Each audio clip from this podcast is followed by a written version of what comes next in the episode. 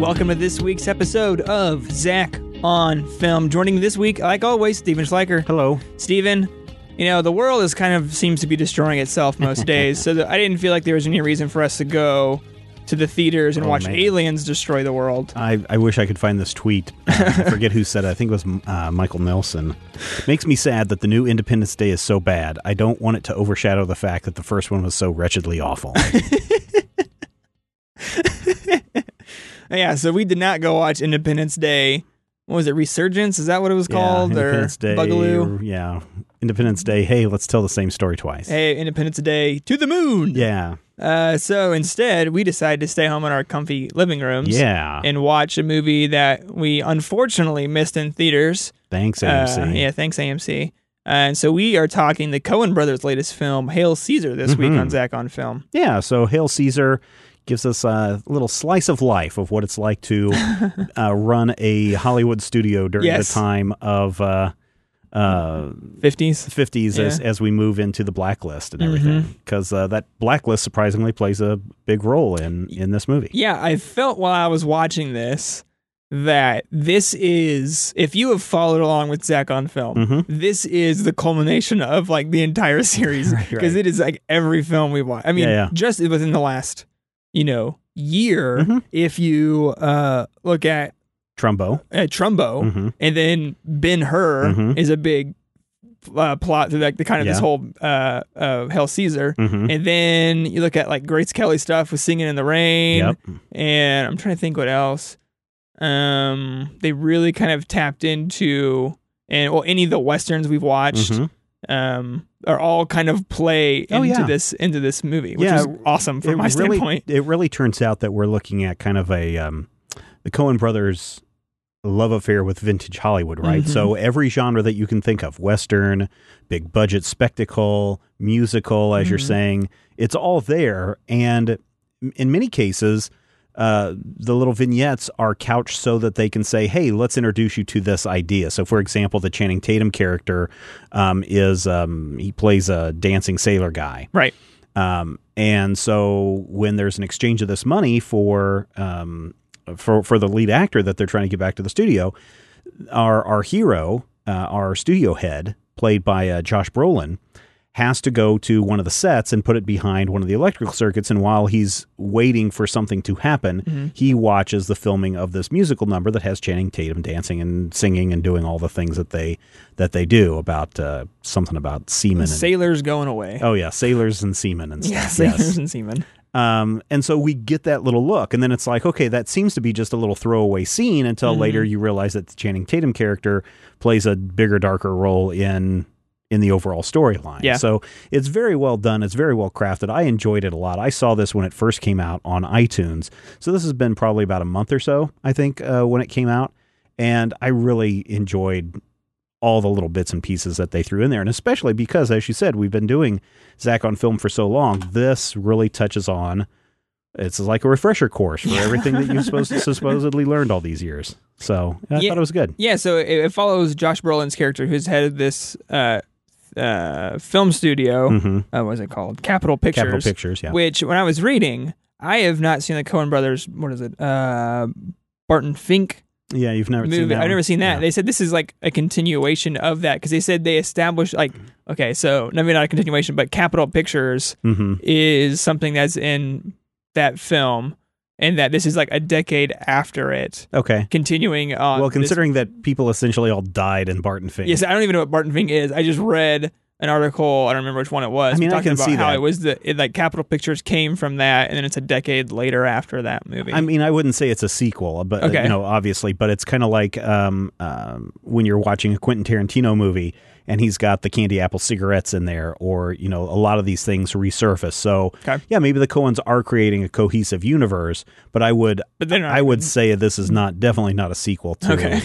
uh, Barton Fink at Yeah, all. Okay, so we were following Josh uh, Brolin's character through this, and he's Mm-hmm. the studio exec, and he's helping all these pictures go together. And George Clooney plays uh, one of the title characters. Bayard Whitlock. Yeah, Baird Whitlock. He's the lead in Hail Caesar, which Mm-hmm. is totally not Ben Hur. and uh, he's the big biggest movie star in America right now. Mhm. and he gets kidnapped. Oh no, Oh no! And who kidnaps him, Steven? the uh, the communists. Oh no, the communists are back. and which is really funny because the communists, as they're revealed, are really the socialists.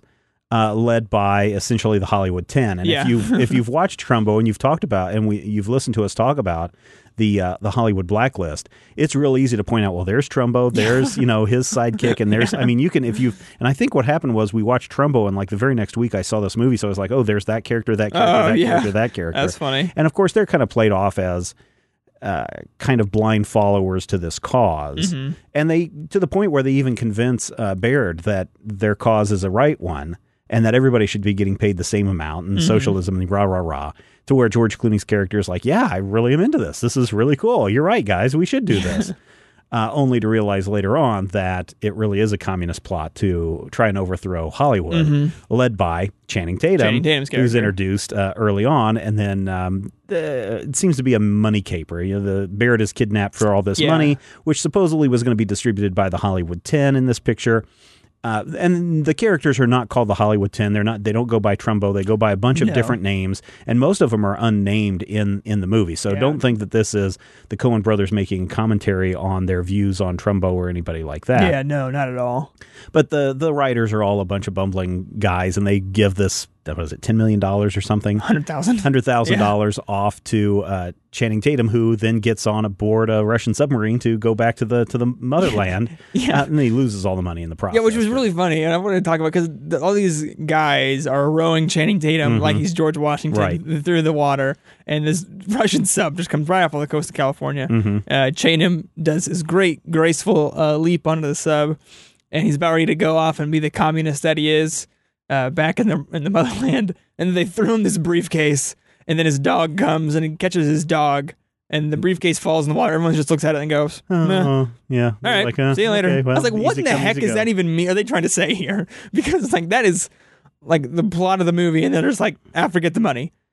Well, I mean, that's. I mean, why should you be concerned about money, right? I mean, it's it's the loss is not a big deal to the Mm-hmm. communists because you didn't have anything before, you have nothing now. I guess that's true. and uh, you still have nothing now. So it, it kind of works out in that way. And for the writers, I mean, they're giving the money to the Russians. So that's true. They guess they didn't really lose You know, anything. there. I mean, I think there's some. I think it's implied that they kind of wanted a cut, but they were okay to give it all to the big cause back Mhm. home. And so, yeah, that's kind of right. wrapped up. But, I, but in the process, Josh Brolin, and we're really talking about the third act here. But Yeah, I mean. Josh Brolin's character shows up, rescues Baird Whitlock, gets him out of there just as the police are showing up to raid the place, and so everybody who was there except for Baird, who is their big Hollywood star, is is safe from scandal, which is mm-hmm. kind of what. Josh Brolin's character is doing, which I was surprised. Really, honestly, I was surprised that he is the the head of the studio or the local head of the studio. I mean, he's just basically Yeah, running it for true. the New York corporations, as opposed to him being the studio's fixer. Uh, In Yeah. the studio fixer, it was it was this kind of like guy who kind of knew everything and did everything and was okay with fixing up a murder scene or getting a star or starlet out of a tough situation and, mm-hmm. and really kind of smoothing over any problems. And so I was really surprised that he wasn't a fixer in this movie, but rather somebody who's rather important in this studio. Which also does kind of play into the fact that he is so important at the studio that a lot of people want him. Mm-hmm. He understands that the movie system is not making as much money as it was before. Um, he is working for other people. He's not the boss. He's not always calling the shots on everything. He's covering up other people's scandal. And he is being courted by Lockheed Martin. Lockheed Martin to come and work for them and make 10 times what he's Right. making at the studio. So, in his Catholic guilt, because it does come off that he's Catholic because he goes and sees Well, the yeah. goes to confession like every single day. um, you know, he he wanders and ponders. You know, what should I do? Should I stay with this studio that needs me and that uh, you know I make work, or do I go to this other place and hope to make you know a bunch of money Mm-hmm. from it? And my wife and family and everybody can do so much more. So I, I found his his struggle interesting. But I think in the end he realizes, you know, that all this craziness that goes on with me having to go and find money men and and hook starlets up Yeah. and and make sure that this pregnancy can scandal goes away or whatever. That's more enjoyable than running an uh, uh, an air company. Yeah, and I also thought one of the subtexts that definitely I don't know if it's a subtext that the Lockheed Martin guy really s- continually puts down Mhm. what he does, and then the whole Hollywood system in general Mhm. has this frivolous, barely a money making thing, and they're all Right. just playing pretend all this time. Right. And I like to think that uh, our main character realizes kind of the importance of film and what it kind of plays in Mhm. as the society as large as Mhm. while they are creating something and Lockheed Martin is just showing off how they can make an, a, a giant H bomb and blow up Right. islands and stuff. right, right. right. And so I think he sees past this, uh, you know, this arms dealer trying to be like, oh, you guys do nothing. We do real things. Come be with us and make a bunch of money Mhm. and make a difference when he sees eventually in the end that they do make a, a kind of a difference in Yeah. society. And this, it, I don't know, it, I don't think it has an exact year in here, but we know it takes place in the 50s. So it happens right after or right around the same time that vertical integration, the United States versus Paramount, um, took place in, in order to bust up the monopoly. So studios are kind of in a tough spot at this time, right? Where they no longer can force distribution into specific theaters and guarantee distribution. Uh, they don't own everything from top to bottom. You know, the the whole distribution and theater ownership was was spun off and, and forced out of their hands. And so, you know, from Brolin's character's perspective, yeah, the question of what's going to happen with the studio is is there, Mhm. right? I mean, television is starting to become more popular, Mhm. and um, people may not be going to the pictures and you, uh, as much as as they used to. And then you have the the uh, cowboy character, the singing cowboy guy, um, uh, Hobie Hobie Doyle Yeah, Hobie Doyle. you really start to see what's going on with these really cheap B movie type things. And is that even a, a, a venue that they want to continue doing? So it's it's very it's very fascinating to look in a humorous, tongue in cheek way at that period in time in the studio system, and I really got a kick out of it. you know, we kind of mentioned out at the beginning when we talked about the different aspects of that kind of decade in film history they touch on. Um, and a lot of it is kind of vignetted in a way where no one really gets a lot of screen time besides Josh Brolin. And which I was surprised with because when this movie was marketed, it's like Josh Brolin, Right. Scarlett Johansson, Channing Tatum, uh, Seth Rogen's friend, and uh, Voldemort. They're all in this right, thing, right? Right. Right.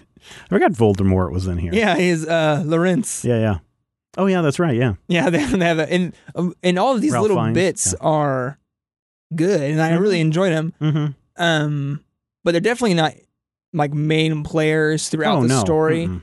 and kind of from my point of view, it seemed to break up the pace of the film maybe a little too much for my taste. Mhm. Where we do kind of watch a movie on a movie screen while we're watching a movie Mhm. uh, for a while. Like we watch dailies of Hail Caesar, Right. And in the new film that Hobie Doyle's in, Mhm. And, and we like we just are like watching dailies Yeah, yeah. for a yeah. little bit, which is interesting. But did you feel like it kind of broke up the pace a little too much? I think it. I think it does because if you're just trying to follow the story of Eddie Mannix, and then you have to spend, you know, ten minutes of Hobie Doyle and his and his date that they fixed him up with at his premiere of the Singing Cowboy or whatever it is, and you have to watch that whole first opening uh, musical number of that in the piece.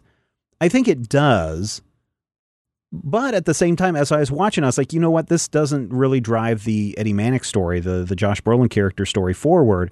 But it does show that the Coens are mixing all these genres together, all these mm-hmm. different styles together, and you know, because they're buil- blending in kind of a noir tale with Mannix character. They're bu- building in some some uh, stage comedy bits with the with the communists and everything that's going on there, because it's basically people sitting around, and so you're getting silent slapstick yeah. uh, kind of or silent comedy bits there. You've got musical dance in two different kind. You not only have Channing Oh, sure. Tatum dancing, but you also have Scarlett Johansson doing her uh, mermaid. Yeah, her uh, little bits. water picture. You've got the cowboy picture, B, B picture. I mean, you're so you're taking all these different genres, and the Coens are saying, "Look, we can do this kind of a movie. We can do this kind of a movie, and we can do it." Uh, technically and aesthetically correct, as opposed to trying to force a musical number into a noir film and still keeping the musical number all noir. They're basically saying, "Hey, look, here's here's what the musicals were like. Here's what the highbrow dramas were like. Here's what all these things were like." And I think from that perspective, I kept watching, going, "Oh, are they going to flub up on something, or are they going to nail each of these different genres, different kinds of films?" uh, from those periods. And I think that's what they did wonderfully. And I think that's what ultimately holds the movie together is your interest in, oh, what are they going to explore next? Or Yeah. what are they going to make a commentary on next? Because the uh, the dancing uh, sailor number is full of sexual innuendo Oh, yeah, to the point where it's just it's riotous in the fact that they're playing it straight, yet it is, you know, super super sexual Oh, innuendo left yeah. and right. Uh, so it's it's great how they did that. hmm Yeah, a- a- and if you've never seen a lot of those films, Mhm. watching this gives you probably like the best bits of all that genre. Because Right. even the like the B cowboy movie, you get Mhm. to see Doyle just whipping it around on a horse, swinging and flinging through a around, tree. Yeah. and you see him. Uh, it's not actually in the film, but doing his lasso tricks while he's Mhm. waiting for his date. Mhm. Um, the Channing Tatum dance sequence is Oh, it's phenomenal. really It great. is so Yeah. good, and there is the great thing about that where, especially that scene where it looks like you're looking at through the camera lens like the film Mhm. would be, but then they will pull out and you kind of Yeah, yeah, see and you like see the stage set. hands putting stage and the sets moving around. Uh, that was probably one of the most impressive sequences in this film for Right. me, especially when they're tap dancing Yeah. on the tables and the guys pulling all this Mhm. stuff. Oh yeah, it, was, a it was executed scene. tremendously well. Yeah. I, I thought it was really really nice. And at the same time, I think that is where, as you said, the movie fails in that it does break up the story, Mhm. and for people who are not interested in vintage Hollywood, Mhm. that becomes boring very quickly. Sure. You know, and Mhm. especially, and I, the big complaints that I saw when this movie first came out is, hey, I thought Channing Tatum was supposed to be this big to do, and Yeah. Ralph Fiennes was supposed to be this big thing, and it's like they're in, you know, um, who did you say, uh, his friend, Oh, uh, the uh, accountant guy. I don't know why I can't ever think of his name. It's uh, Jonah Hill. Yeah, Jonah Hill. uh, so Jonah Hill, who plays Joe Silverman, who's kind of like a, an attorney, accountant, He's a people person. yeah, as a people person. That's what they describe him as. um, you know, he's in like two bits, and those bits Yeah. are less than five minutes Mhm. uh, each in the movie. But you know, when you watch the trailer, it feels like, oh, Jonah Hill's going to play a big part in this, and he really doesn't. No, no, no. Which is okay too, because that's another thing that I think we see a lot in Coen Brothers movies, where you're like, oh, there's that guy, and there's that big star, and there's these people, and you know, it, it's come to the point I think with the Coens that if they ask you to be in in their movie, you jump at the chance to be in the movie, Oh, even if it is something as simple as Jonah Hill just stamping out some uh, some receipts and filling a briefcase full of money, and then end up marrying Scarlett Johansson's character in the end. So. eh, I, I think it's fine. I think it's fine to stock it full of, of well known names and then I don't want to say cast them aside, but then they are in really minor roles because I think that makes it a little bit more exciting. and it does kind of play at that Hollywood thing where you just have these big name characters doing these movies, Mhm. and so eh, eh, if they really are going to play that up to a point that even that we can establish what that era is like is like we do have to put the biggest names in Mhm. Hollywood in these little bit roles Yeah. because in the films they're starring in they are you know the the cat's meow Mm-hmm. uh, as we take it old school there. Yeah, uh, uh, but yeah, it is. I mean, because Ralph Fiennes in his scene when he's making that movie is Yeah. hilarious. Where I think he's supposed to be what Preminger or somebody like that. He's just really dictatorial German uh, director that gets to the point where when Hobie can't, because Hobie has a very Western drawl because he Mhm. plays cowboy stuff, and he's been cast in this very highbrow drama, and so he can't talk highbrow.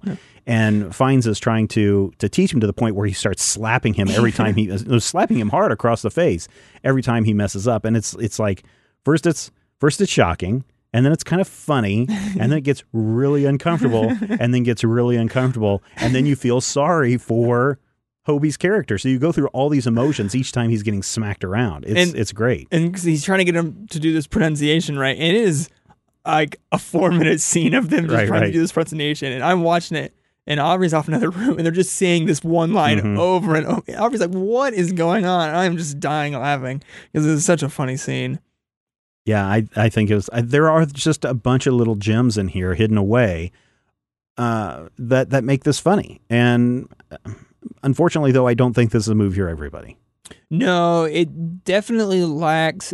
Um, I would say universal appeal, but I would say even kind of like an American appeal, Mhm. where um, if this ma- movie could have been made with the foresight like 20 years ago, it probably would have been a hit. But we've moved. I don't even know if it would be. 20 a I guess 20, years, ago. I was I mean, that like the 80s, but if the people are if people are comparing it to Bart, Barton Fink, hmm you walk away from Barton Fink and you're like, what the F is going on? This is the weirdest movie I've ever seen.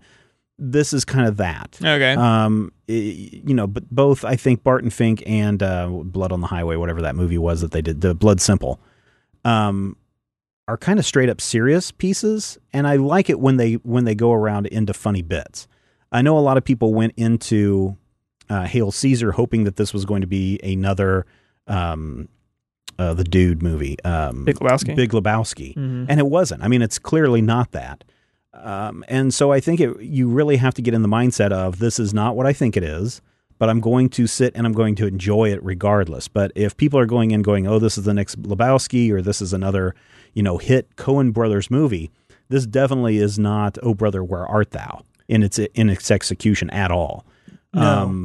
But it is. I think it's a very fine tale, and I think it's well crafted, and I think all the set pieces that they put in there, they have mimicked the style and the genre and the look perfectly. Because when they're doing the the um, singing cowboy opening montage stuff, I mean that is straight out of a 1950s movie. I mean they've done that perfectly. Uh, so it, it's nice to see that stuff that they get the lighting down, that they get the camera angles down, that they get the type of lens, the focal length that they would have used in those pieces down right. Mhm. And so it, it it would be interesting to just read a very long interview or, or see an interview with the with the Coens to see their methodology behind the madness of this movie in that well we decided that we wanted to do it this way and that we decided to use these kinds of techniques to tell our story and I think it worked really well. um just sticking with the production side for I there is a an interview with the cinematographer an American cinematographer Mhm. um Roger Deakins and he talked about trying to get that right look in a lot of the bits he talked and a lot of it was about all the lighting and stuff but I found it interesting that he they used a more modern film camera it was an it was an ARRI film camera Right. uh, with Zeiss primes. And he said they, they could have shot it at you know like an f 18 or I guess T 18 Yeah. Um, but they knew that in that era, just because of the lens quality, that they needed to shoot at around f- uh, five, Five, yeah. to get the right And get you a know, real long- sharpness. Long depth of field yeah, and so there. that's Mhm. what they stuck around. He's like, we could have. You know, with, with with stuff we were I using, just we could have looked the one eight, but we they pretty much shot four. I think he said four, five, and five. Yeah, because you know, if in the even in the kitchen scene where Eddie goes home and he goes home just to eat dinner, say goodnight to his kids, and then he's right back to work. I mean, he mm-hmm. barely has any time with his family. And yet while he's sitting at dinner having a conversation with his wife, his wife is in the background, and you really see the crazy architecture too of that time period. But his wife is putting away dishes and cleaning up and stuff. And because of that long focal length, you get to see what's going on behind them. Likewise, when we're with um, um, the uh, the main character, um, George Clooney's character, Oh yeah. and he's waking up and he's having the conversations with the communist writers. Mhm. You can only get the comedy by using a deep focal length because you need to see all of their blank expressions as Clooney doesn't understand what they're talking Yeah. about when you have to share things. And then just like, what do you mean you don't understand how we share things? Kind of stuff. Mhm. It's it's classic. I mean, I was really surprised to even see uh, Fisher Stevens as one of the communist writers in the piece, and he's not even the the Trumbo Oh, character yeah. in the piece. It's just great just to to kind of look and see. Oh, there's that character, or that character, and that character. And you know what's interesting? Um, I've been watching a lot of the. Um, uh, Thin Man movies. In fact, I've watched all the Thin Man movies that are available. They're kind Wait, of what are a- the Thin they're, Man movies? they're a series of comedy mysteries Oh, okay. uh, s- uh, takes place in the 1930s, so it's black and white, but uh, not 1930s, maybe 1940s or 30s through the 40s. Uh, but it's interesting because you start to see a lot of recognizable characters in the the roles, and this was an early role for them. Like Jimmy Stewart plays a bad guy in one of the movies, and it's like, oh my god, that Jimmy Stewart, and he's got to be an unknown at this time. And so I think that kind of doing that with the cast here also throws that in because you're like surprised going, oh, there's Jonah Hill or oh, there's Tilda Swinton or there's uh, oh yeah, you know Tilda there's Swinton. she was great. She plays Yeah, two two different characters in there, uh, or even when you see um, Frances McDormand playing the the editor Mm-hmm. of a movie, it's all great stuff.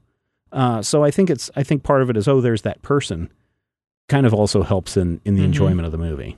uh, you, you mentioned the editing sequence when we're watching this. We're watching the dailies of this uh, Lorenz picture uh, with Cowboy Guy, and they're watching the dailies, and all of a sudden the, the screen kind of starts you know Mhm. bubbling up like something wrong with the film. You look over there, and you know because it, it was playing out as you mentioned. Brolin's story is kind Mhm. of uh, film noir ish in the Right, way right. it, it's presented. I'm like, is she dead? Did Yeah, someone yeah. kill her in the editing room? And of course, no. She They they set it up scarf. earlier, but her scarf was like ran right through the film. yeah, through the moviola, and yeah, and then she's like, ah, yeah. off, reverse, reverse. And it's just, it's really great. I mean, even the little bit parts, even Jonah Hill, and we've mentioned his name multiple times. Even though he is in such a small part, I really liked his character, and I really like what he brought to that character. So, Mm-hmm. And um, you know, and speaking of, of the historical accuracy, there uh, in the editing sequence, there's a woman editor, Mhm. and one of the things I always remember from your editing class was back in that time period, it was mostly women Mm-hmm. Right. who were editing all of the big pictures, which you know surprised me because based off of Well, you, you because- just you only see like men behind directors Yeah. and cinematographers and stuff to see that their women were so prevalent in the editing rooms. well, in the early days, it was considered equivalent to sewing. That editing was like sewing, and so sewing was, and again, not my words, their words, is women's work. So that's why you would employ women as editors. But you know, there were a lot of men editors too. One of the biggest, um, I forget which studio it was at, but the head of the editing department uh, was female, and she ran the entire entire department of editors. And so if there was a problem, she would come down and, and, and yell at people. And she was very well respected for a long time. I'm sorry, I can't remember her name. But uh, yeah, women as editors for a long time have been a big deal. And if you look at Spielberg, if you look at um, uh, Tarantino, they've always had female editors as as their editors, just because they they believe that there's a much different approach than what you would typically expect. So yeah. it's it's interesting. And uh, um, so here's my question: You lived out in California for a while. You've Yeah. kind of been in that area. Yeah. Th- The how expansive the studio set or lot was Mhm. was very surprising to me. I now I Yeah. I've been around Universal, the theme park, and you can kind of Mhm. see some backlots there. And I don't remember there being that many sets. Yeah. Is, is it still a that expansive? I would, I would say yes. Oh, I would say it really? is because you know once you build it, you can do whatever you need to with it. And Mhm. in some cases, you have sets that are there that are in use for two or three years just for a single movie. Or in the case of um, of what Lucille Ball did, and and many people don't realize that Desilu Studios, her and Desi Arnaz, they owned the studio outright. They owned all the sound stages, and then after Lucy basically retired from doing her shows, she was making millions of dollars because she was renting out her studio, the the actual studios to different people for movies or television shows. You know, a lot of uh, television shows still shoot on uh, studio lot, and so they still use all that space. So yeah, in fact, um, I was just reading. Was it Universal? Somebody would just announced a massive expansion of their studio lot oh, really? uh, over the next, I think, 10 years. Um, I'd have to go back and, and look. Um, it's online somewhere, but they had just recently announced a massive expansion. I think it's over the next 10 years to add in 15 more um, studio spaces. wow. Yeah. Is it just because it's so much cheaper to film on a lot? Is that why with the main draw? Well, I mean, you don't have to you don't have to go out and haul things around. I mean, all of your equipment is right there. You don't have to Mm-hmm. go out onto location. And if you're doing a studio show like the Tonight Show or, or Oh, um, true. uh, Jimmy Kimmel or something like that, you build the set. It's there for as long as you need it to, and so people can go to there. It's very centralized in that in that aspect. Um, so yeah, I think there's a big benefit to having the lots Mm-hmm. available for you. And again, if you can own it, then you don't have to rent it from someone else. Now, granted, they're going to be paying off, you know, the, the stuff for a long time, but you know, the system it charges itself to where it will pay itself Mhm. off, and then after that, it's just money that the studio makes. It's a Right. it's another another incentive. And and really, if you talk to Jason Inman or uh, Ashley Victoria Robinson, studio space is at a premium. I mean, it's really hard to find good cheap studio space. And even in, in the case of another uh, piece, the Axanar Star Trek movie, I mean, they had to go in and renovate uh, a um, a space for their fan film, Mm. and so they had to spend something like five hundred thousand dollars just to renovate a Oh space and build a new floor and all this stuff. So, yeah, shooting on lo- location is not great, um, and there's a lot of things that can go wrong. But if you can keep a uh, a studio quiet, I mean, you can just do whatever you want. You can craft whatever you want. You can control the light. You can control the the sound. You can control the temperature. So Mhm. yeah, there's a big advantage to being inside of a studio.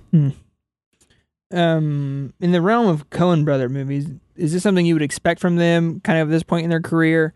Or- no, actually, Yeah. Well, I was really surprised. I mean, this is what I would expected earlier in their career, where they were really experimenting and trying different things hmm um, from the story perspective and from what they were trying to do. Um, this is this is really something I would have expected years ago, even before Raising Arizona. Uh, I would have expected it right around there, or right even before Big Lebowski, or something, or right around the same time as Big Lebowski. hmm But then uh, because really, Oh Brother, Where Art Thou, and what was their last movie that they they did before this? Was the it? last uh, ones they directed were Inside Llewyn Davis, which I haven't seen oh, right, yet. That's with uh, that Poe. Dameron, Yeah, yeah, yeah. and then True Grit. Yeah, True Grit, Yeah, yeah. True Grit. Yeah. Yeah, so maybe that's uh, a serious man, burn after reading. Yeah. Um, so yeah, I think the thing is that they have done some very good things that have allowed them to say, you know what, we want to do something different and experimental again. Mhm. And so because of their past success, this has allowed them to do this. But this movie also couldn't have been done at the same time that they were doing Hudsucker Pro- Proxy or Fargo because I don't think they they may not have been equipped enough to really nail the different genres that they were trying to emulate in the Mhm. movie. And I think they needed some extra time to develop skills and whatnot. Yeah. Doing a, f- a- a film like this, when we run through all of the different styles they Mhm. were able to the the show, seems like a movie you would want to do in the beginning of your career if for it to be successful. Because then you're like, then you show people like, look at all that I can do. In yeah, but see, the thing is, if this had been done early in their career, it would have been a failure, and it probably would have prevented them from doing other movies Well, like Hudsucker Proxy, Yeah. which in itself, Hudsucker Proxy, when you think about it, is just kind of like this weird, okay, kind of, you know, schlubby guy does good kind of stuff, and uh, it has something bigger at the end of it. But it's again, as you look at the evolution of the movies of the Coen Brothers, they get better and better and better with each one as they tackle different genres, as they tackle different themes and topics. Because um, Hudsucker Proxy, while it may be a comedy, is not the kind of same comedy that you see in Oh Brother, where out art there art thou, or in The Lady Killers, or in any of that stuff. And then you see them get to do westerns and serious stuff with True Grit and, and No Country with for Old Men and and and these others. So it really, I think that it this is a movie they could have only done now, but it is. It's not one of their. I don't think it's one of their best films.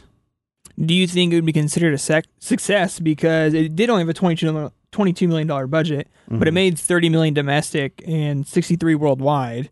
Oh yeah. Do you, do you I mean, you think standpoint? you I mean, think that would be enough to cover marketing and all that good they stuff? They didn't do a whole lot of marketing with this movie? No, they didn't. No, I mean it seemed to be like two trailers Pretty and that was it. And I don't remember seeing a whole lot of of marketing online Mm-hmm. and uh, in other places. I really didn't see it. So I think the studios knew that this was a small project, that it was a low budget project, that it probably wasn't going to have the turnaround that they they expected. Mm-hmm. And so I think it was promoted exactly that way. And because it didn't have a wide release, I mean, we thought we were going to have it here, and then Yeah. they yanked it at the last second because they're like, eh, we don't think very many people are going to be interested in the movie. And then they, and then what? They tried to bring it out the next Mm-hmm. came, I week think, or something. I think it came for like four days. yeah, yeah. And then they, because first they said no because there's not enough interest. And then Mhm. right before, right around the time that they were doing the premiere of it, everybody got super excited about the movie again. Mhm. And then all of a sudden it rushed into the theater for, like you said, a couple of days here. And then it bounced back out again. yeah, quickly so. left. Yeah, it's it's a small indie movie, and I don't expect that to be a big, big draw here in the middle of nowhere. We talk about all of the kind of the weird stuff the Coen Brothers have done, and they've you know they have been I would say successful on a couple of different levels. Especially they I mean, they get nominated for Mhm. a lot of Oscars. Yeah. Inside Llewyn Davis got nominated a Yeah. lot. Um, do you think the Coen Brothers ha- have a name in the general public enough to draw a lot of interest to a film, or do you think th- that their name isn't enough pull factor for a lot of people to, to just go see it off that? I don't think that their I don't think their name factor is big enough. I mean, I think if you weren't to the average person and said, "Hey, do you know the Coen Brothers and their movies?" I think because of "Oh Brother, Where Art Thou," a lot of people would recognize their names. But if you told them, "Hey, they've also directed these movies, these movies, these movies," people would go, "I've never heard of that movie," Mhm. or "I didn't like that movie," or "Oh yeah, that was a fun movie back then. I didn't know they were still making movie kind of stuff." So they've done a lot of small stuff that has had success, and I think. I don't know. My personal view is that I think that they're happy doing small films and that they don't really need to tackle something like True Grit Mhm. a lot because they can tell a great story in Raising Arizona that gets a lot of attention and a lot of people excited, but it again doesn't cost that much and, and wasn't super hard to produce. Mm-hmm. Mm-hmm. So Are are you in general just a fan of the Coen Brothers at all? I do like them. I mean, I don't know if when I was looking at their entire um, list of, of movies, I I can't say that I have seen all of their movies, but I would say I've seen most of them. If I were to go into um, Joel Coen's uh, directing, if we look at uh, him as a director, uh, I've seen Blood Simple, Raising Arizona. I've seen bits of Miller's Crossing. I've seen Barton Fink, The Hudsucker Proxy, Fargo, Big Lebowski, Oh Brother, Where Art Thou? Art Thou? I went and saw The Man Who Wasn't There, which is an interesting uh, noir movie. Mhm. I saw it like on Christmas Day in 2001, and there was nobody in the theater. Oh, really? I mean, nobody. Sh- I mean, there were like five people in the theater, and the Mhm. film broke twice. Oh, Um. I've not seen Intolerable Cruelty. I have seen The La- Lady Killers. I've not seen uh, No Country for Old Men. Uh, Burn After Reading, I've seen. A Serious Man, I don't think I've seen. True Grit, yes. Inside uh, Llewyn Do- Davis, I have not seen. And Hail Caesar. So I would say I've seen about 80% of their stuff. okay. And I enjoy it. I mean, I like what they do. Yeah, I think I've only really seen. This is probably only my third film that I've actually seen. For some reason, I haven't, haven't seen Fargo. Really? Uh, yeah, I haven't seen most of their mid 2000s stuff. I've seen True Grit, but anything between there and Oh Brother Where Art Thou, I haven't seen either. I think maybe we should watch Fargo Oh yeah? because it's really good. Now, you haven't seen the TV series, right? No, Okay. no. I think we should watch Fargo for next week. All right, that'd be Because- fine with me. because um and I bet Matthew and Rodrigo would jump on board for that too because Fargo is a super interesting movie which of course is spun off into a TV series Sure. which really expands upon the story that they've told here Uh-huh. which in itself is based on true events. Oh, okay. Uh, so yeah, I think I think Fargo would be something that you'd really get a kick out of. yeah, I'd be fine with that. It's always nice when I just mention a movie like, yeah, we should totally do I, that. I really thought you had seen Fargo. No, yeah, there's really nothing coming out this this holiday weekend, anyways. That's well, and that's interesting too because Besides the purge election year, because that I find interesting and want to see. it does it does seem rather interesting. It's it's fascinating because I was on uh, the morning stream earlier this week with Scott Johnson, and he was saying, you know, the failure of Independence Day and some of these other movies. He thinks that people, audiences, are getting tired of. Uh, that we're going through sequel fatigue. Uh, And I don't think he's wrong, but uh, unfortunately, the studios look and say, hey, here's a known property that makes money, whatever it may be. And so, yes, we'll continue to make sequels of them, even though maybe audiences don't want them because that's what the studio thinks is in their mind. Mhm. This is the sti- type of stuff that'll make us lots of money. Unfortunately, I think Independence Day kind of proves that. So it'll be interesting to see what happens this week with the BFG. If that, that again, that's not a sequel, but Legend of Tarzan. I mean, we've seen a million Tarzan so many movies. Tarzans.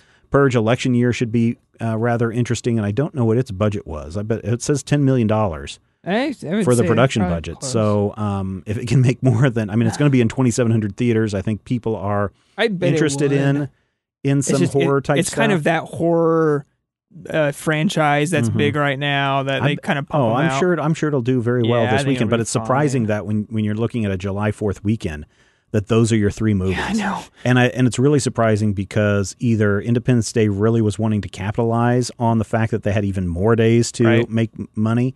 Because if I remember correctly, the first Independence Day did come out over the July Fourth weekend, and I remember standing in line in Atlanta, super hot, Mhm. waiting to get into that theater. and I'm I'm just really surprised I didn't try to repeat that on this July Fourth weekend. But the BFG, that's Steven Spielberg, animation, kids. We saw with Finding Dory that kids and family movies seem to be Mhm. doing okay. So who Yeah. knows? This I, this one could be good. And especially It has no interest in for me though. But no, you, you would think uh, a really big movie would want to come out this week because since Fourth of July falls on a Monday, it's Mhm. a three day weekend for most Mhm. people. uh, yeah, or so even like, more. pretty so, yeah. old people. Yeah, so it's like a kind of an opportune time to release a big. And the other thing is, it's so hot yeah. that you know the only place to go is someplace that's air conditioned, and so you don't want to be outside having a picnic or doing something like that. And so, yeah, let's go to the movies where it's if we're going to go out of the house and do something, let's go to the movies where it's air conditioned and sit down and watch something good. yeah, So, if I had to make a prediction, I think BFG and um, and Finding Dory will have huge success in the theaters again this weekend, simply because they're a family movie, and that's Mhm. something you can take the entire family to. yeah, especially when and I don't know a lot of people. We are officially out of our drought. With there's still like some firework restrictions, and a lot of people that Mhm. live you Mhm. know, in certain regions don't get to fire fireworks at all. So you Right. might as well take kids Yeah, to the yeah. theater so they can have some enjoyment over Yeah. that big weekend. Yeah. Um, but yeah, Fargo sounds like a, a great choice instead It, of the rest it really of is. It is a fantastic movie. You Yeah. really should. If you've never seen it before, you really need to see it. The only thing I know about it is what it's North Dakota or Yeah. South Dakota, and there's a wood chipper involved. right. Okay. So watch it, man. It's it's fascinating. It's really fascinating. All right. Yeah, that's uh, a good uh, idea for next week. So, what do you, th- you think? Uh, final thoughts on Hail Caesar? I enjoyed it tremendously. Yeah. I really wish I would have had time to watch it again before our conversation. Uh, I do want to watch it again and Yeah. probably watch it again. And I bet I could get my wife to watch it again only because it has Channing Tatum in it. Mm-hmm. Have you watched uh, Hateful Eight? Not yet. She went to see that with me, and Channing Tatum is in it for a very brief amount of time. and then for the rest of the night, she was so upset because of, of what happened to Channing Tatum in Hateful oh Eight. no. So, um, yeah, she's like, oh no, Channing Tatum. Channing, and I was watching that scene with Channing Tatum, and it's like he is kind of this Grace Kelly. I think he gets, not Grace Kelly. or not a- Grace Kelly. Uh, who am Fred I thinking? Astaire. Yeah, Fred Astaire. Why do I keep saying Grace Kelly? Um, yeah, Fred Astaire. But he get kind of like looked down on because he did kind of come up as this good-looking guy that can dance, and he was in the the what is that Step Up movies. Oh, but yeah. I, I feel like he doesn't get some of the respect that he kind I of think- deserves as an actor because Yeah, he I is think pretty he's good. real- I think he's actually super underrated. yeah.